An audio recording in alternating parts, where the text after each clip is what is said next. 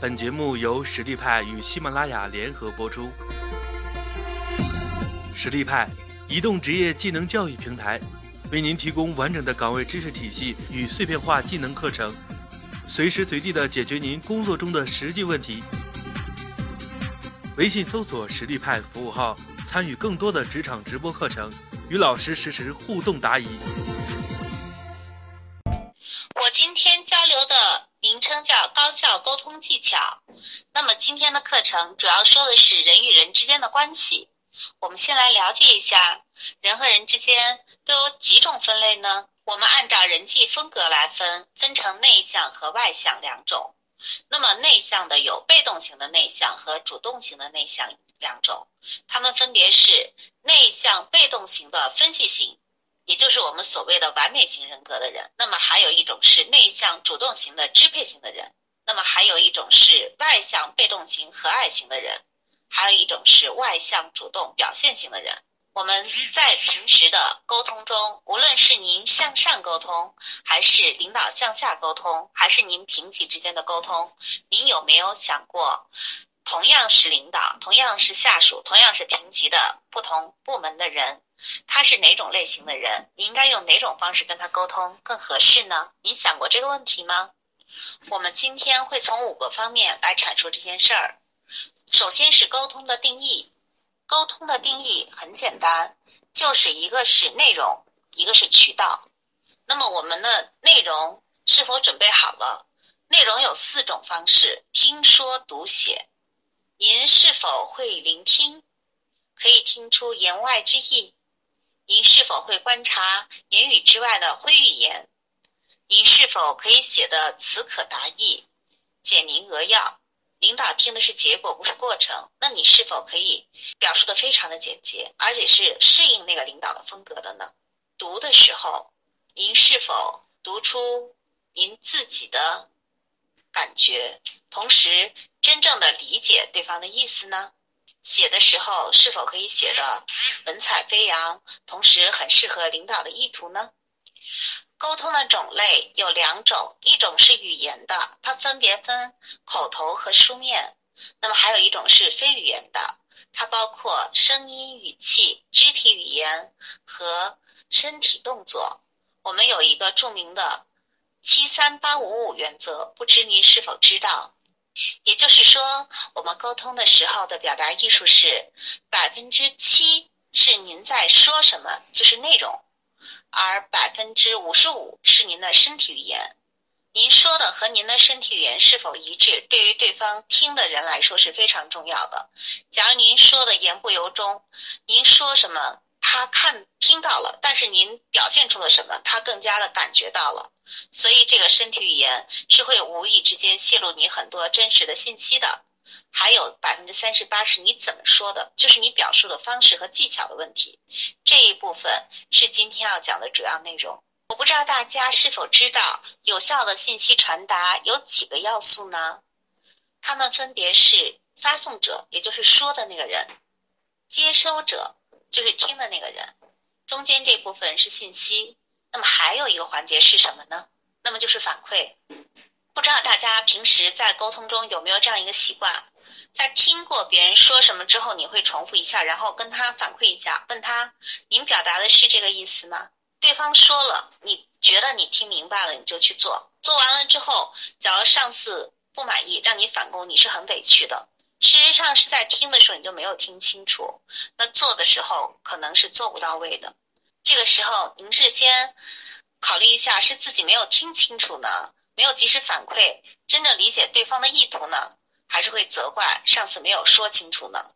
但是真的，亲爱的，上司没有给你不停的解释的义务啊，而你确实有必要去反馈好，去完全的听清楚啊，这是您的责任呢。高效沟通一共有六个步骤，它们分别是：步骤一，事前准备；步骤二，确认需求；步骤三，阐述观点；步骤四，处理疑义；步骤五，达成协议；步骤六，共同实施。我们下面分别做一些简要的说明。在步骤一，事前准备的时候，我们是要先设定沟通的目标的，就是你要达成什么，然后要做好情绪和体力上的准备。同时要设置好情境，是在什么状态下、什么情境下，怎么样去表达这件事儿，会可能性更好。步骤二是确认需求，首先要有效的提问。我想问一下您，您会问吗？您这个目标设定好的目标，用什么样的方式去问？问几个问题？是开放式的还是封闭式的问题？是逼着对方得到一个你想要的结果的问题，还是希望得到一个开放式的、扩大思路的问题？那么你设置一个开放性的问题还是封闭式的问题就非常重要了。同时，您听的时候要积极的聆听。您问完了之后，对方告诉您的时候，您会听吗？是全神贯注的听的吗？是真的完全可以充分反馈之后，没有遗漏任何的详细的重要信息吗？所以这个时候及时的确认那个反馈环节就特别的重要。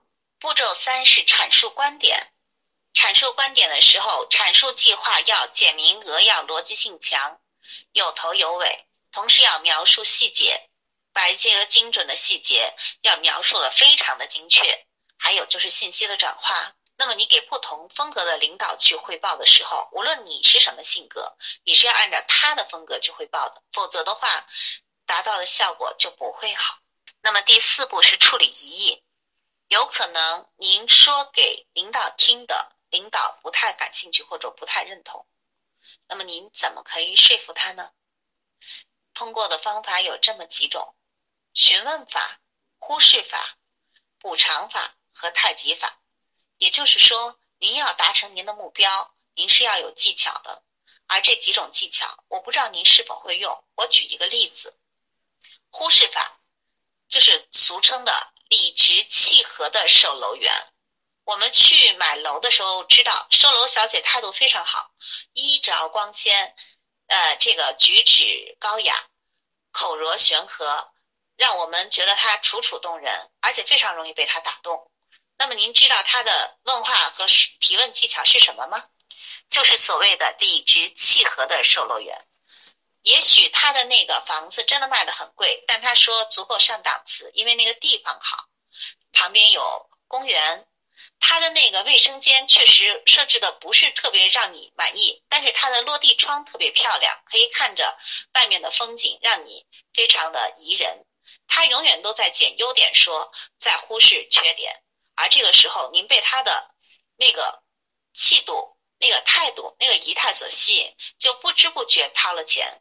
步骤五是达成协议，达成协议的时候是一定要表示感谢的，是还要去赞美，同时还要去庆祝，这三个环节一个都不能少，一定是要，哪怕这个过程非常的艰难，你心里面蛮委屈的。千折百回的，也一定要对对方表示感谢，呃，感谢他成全你，感谢他帮助你，同时要去赞美他。赞美的时候，一定是要说一些具体的点，不要泛泛而谈，让觉让对方觉得你毫无诚意。针对不同风格的人，赞美的话是不一样的。第六个步骤是共同的实施，这个时候要有一个积极合作的态度。不能自己找借口，遇到问题就躲避、躲闪、退缩，要按既定的方针处理。也就是说，要按照事先约定去遵守约定，同时也要在发现变化的时候及时沟通，不能在这个时候忽视不见，或者真正的出了问题就去推诿，那个时候是不能完整的去进行下去，而且是有效的、彼此信赖的进行的。这个环节很重要，类型的分类。刚才我们讲了那四种分类，那么还有五种人格，分别叫做老虎型、孔雀型、猫头鹰型、考拉型和变色龙型。我跟大家简单的介绍一下，老虎型的人呢，比方说我们领导是老虎型的人，他会是一个目标感很强的人，挂图作战，而且。重视目标导向，只要你完成任务，就会有实质性的报酬。假如是一个员工的话，他也是这样的，他可能会敢于承担责任，愿意认购一个大业务量，而且他会想方设法的去完成。但是完成了之后，你如果不给他答应好的报酬的时候，他会甩手不干，愤而辞职的。那么老虎型的人就类似于孙悟空，红颜色的性格，力量型的，他是理性的，呃，是不讲情面的，实事求是的，目标感很强的，而且有责任感的。那么还有一种类型是孔雀型的人，孔雀型的人是那种公关高手。他的人际关系特别好，而且天生有亲和力，说服力特别强。但是有个问题，他说过的话有可能是会忘的，他的承诺有可能是兑现不了的。这种类型的人是逗人喜欢的，但是有的时候表演性太强，也有可能不太可以被信赖。我们现在来说这种猫头鹰、猫头鹰型的人，这种人呢，他是追求精准的，重视专业性的，循规蹈矩的。有一点点像追求完美的唐僧，那种蓝颜色性格的人，他对自己和别人要求都特别的完美，然后你就会发现跟他在一起工作压力非常大。但是他也有一个优点，就是他非常善于发现别人发现不了的漏洞，然后很冷静理智的规避风险。我们任何一个企业和任何一件事情的发展，都是往前冲。往前冲，往前冲，不停的目标导向。但是同时，假如不防微杜渐的话，亡羊补牢有可能就会晚了。所以这种人，在一些个大的企业里去做质检工作、督查是非常合适的。还有一种人是和平型的人，他们也叫考拉、树袋熊型，他们是热爱和平的、持之以恒的、忍耐性很强的。